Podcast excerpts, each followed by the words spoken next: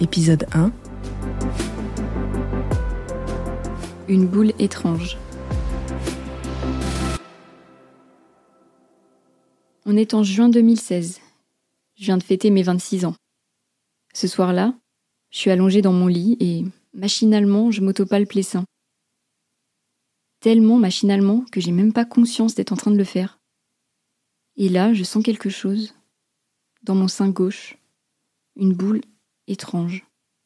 Je me suis instantanément dit que quelque chose n'était pas normal. Ça, c'est un souvenir qui m'a marqué.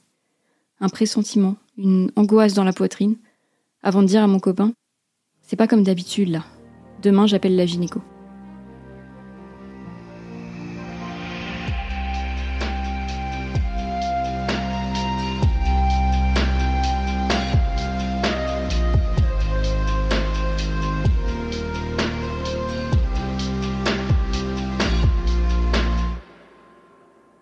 Si j'ai réagi tout de suite, c'est parce que le cancer s'invite dans ma famille depuis que je suis toute petite. Il y a d'abord eu ma grand-mère, qui est décédée d'un cancer du sein quand j'avais 6 ans.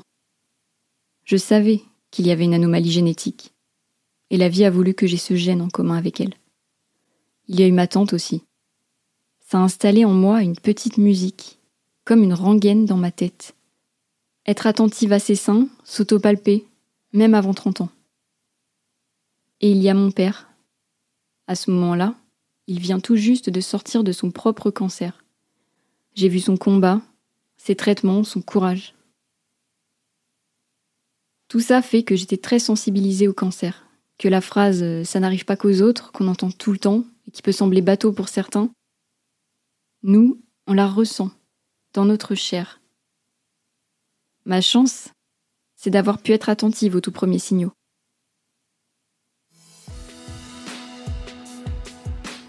Le fameux gène dont Fanny parle, c'est une mutation génétique héréditaire qui accroît considérablement les risques de développer un cancer du sein ou des ovaires, dont le triple négatif, un type de cancer du sein particulièrement agressif qui représente environ 15% des cas. Pourquoi triple négatif? Parce que ces cellules cancéreuses se développent sans certaines caractéristiques. Il leur manque trois types de récepteurs, ces petites protéines à la surface des cellules saines qui sont essentiels à leur bon fonctionnement. Et c'est aussi l'absence de ces récepteurs qui rend les cancers triple négatifs si difficiles à traiter.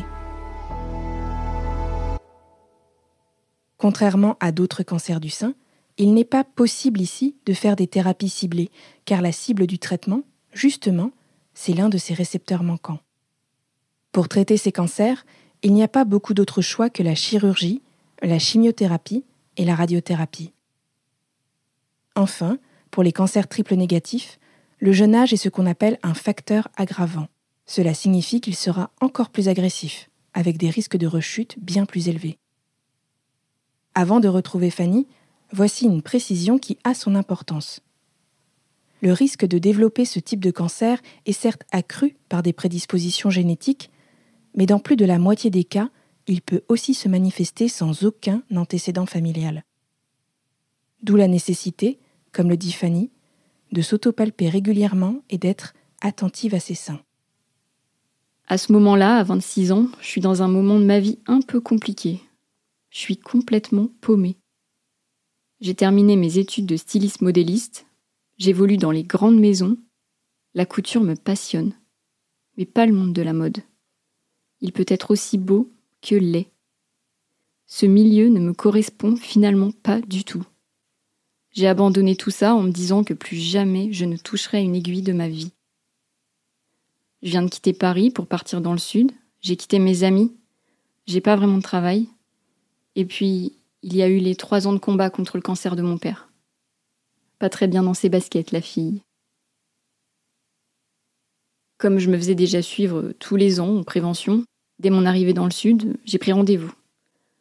Je me souviens du radiologue, presque agacé de me voir là. À 25 ans, on n'a pas de cancer. Hein. L'échographie a été expéditive. Il n'a regardé qu'un sein. Je suis ressortie en me disant qu'il faudrait chercher un autre centre pour les prochains contrôles.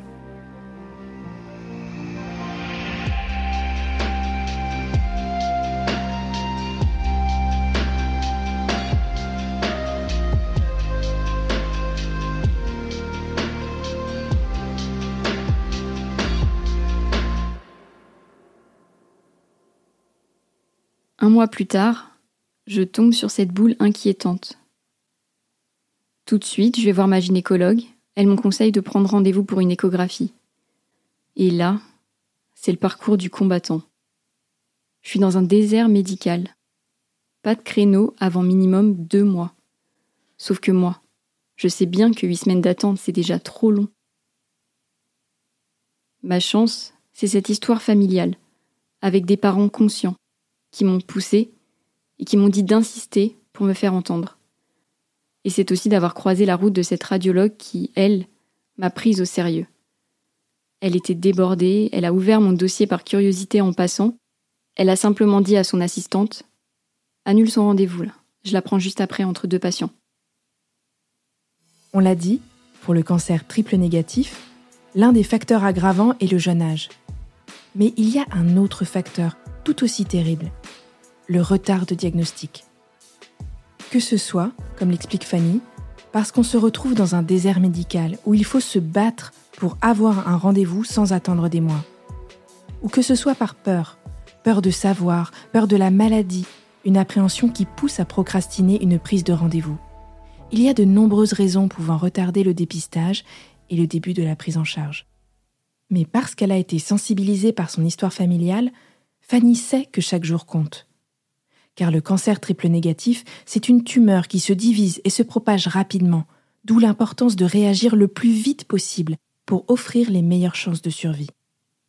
Parce que, parfois, ce sont quelques semaines qui peuvent faire la différence. Comme le rappelle Fanny sur son compte Instagram Entre nous, chaque année, ce sont 12 000 femmes qui meurent d'avoir décelé ce genre d'anomalie dans leur sein trop tard, soit 34 femmes par jour. Sur mon écho du 9 juin, on voit distinctement la masse. Elle est très importante. Ses contours sont mal délimités. Je sais ce que ça veut dire. Je la regarde, mais je veux pas voir. J'avais déjà eu des kystes et des mastoses, je me disais, c'est comme d'habitude. On m'a prescrit une mammographie, une biopsie. J'avais jamais été jusque-là avant, mais on est si bien dans le déni.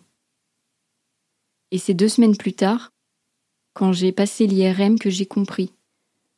Quand je n'ai plus réussi à accrocher le regard de la radiologue. Je cherchais une simple parole rassurante, mais elle répondait à côté. Elle me disait qu'il fallait attendre les résultats des analyses. Est-ce que j'ai un cancer? Je suis prête à entendre. Pas de réponse. Tu parles. J'étais même pas prête à le concevoir. Ce jour-là, en sortant de l'IRM, c'était évident. J'ai compris. Toute seule, en me rhabillant dans cette salle glauque de l'hôpital. J'ai fait une crise de panique. La vraie. Avec tétanie. Arrêtée sur le bord de la route avec ma mère impuissante à côté, j'étais prise de nausées et de flashs. Les images de ma grand-mère en soins palliatifs. Et une seule issue s'imposait. Je vais mourir. J'appelle mon père, je suis en pleurs et je lui dis J'ai un cancer. Il est démuni. Réaliser que même nos parents ne peuvent rien pour nous et se retrouver seul face à notre propre mortalité, ça a été le début de la perte de l'insouciance.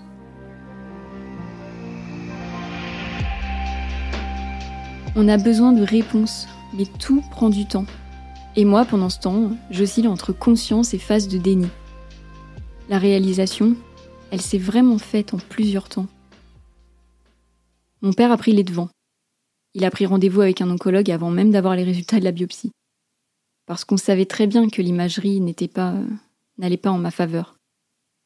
Mais même dans la salle d'attente, je continuais de me convaincre qu'on allait m'annoncer une bonne nouvelle ou une moins pire. C'était peut-être autre chose. Après tout, je suis pas médecin. La vraie annonce, elle se fait là, dans le bureau de l'oncologue. J'entends les mots cancer, cancer agressif de la jeune femme, triple négatif. Je sais que c'est celui-là qui a emporté ma grand-mère.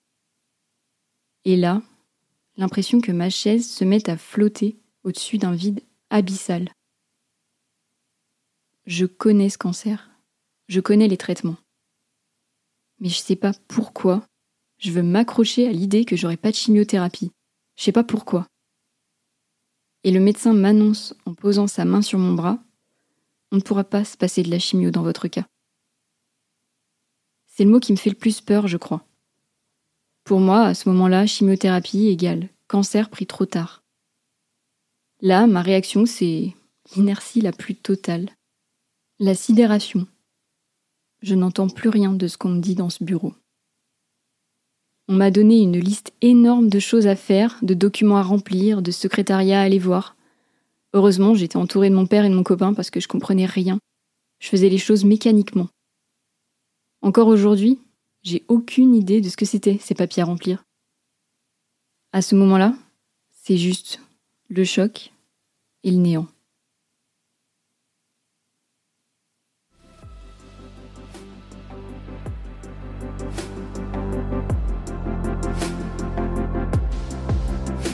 Vous venez d'écouter un épisode du podcast Mon corps se poids, saison 2. Il a été écrit et incarné par Fanny Rosa Viegas. Coécrit et réalisé par Delphine Pérezan-Roudil. Produit par Rochane Novin et Eva Dillet. Mon corps se poids, saison 2 est un podcast Mademoiselle réalisé avec le soutien de Gilead.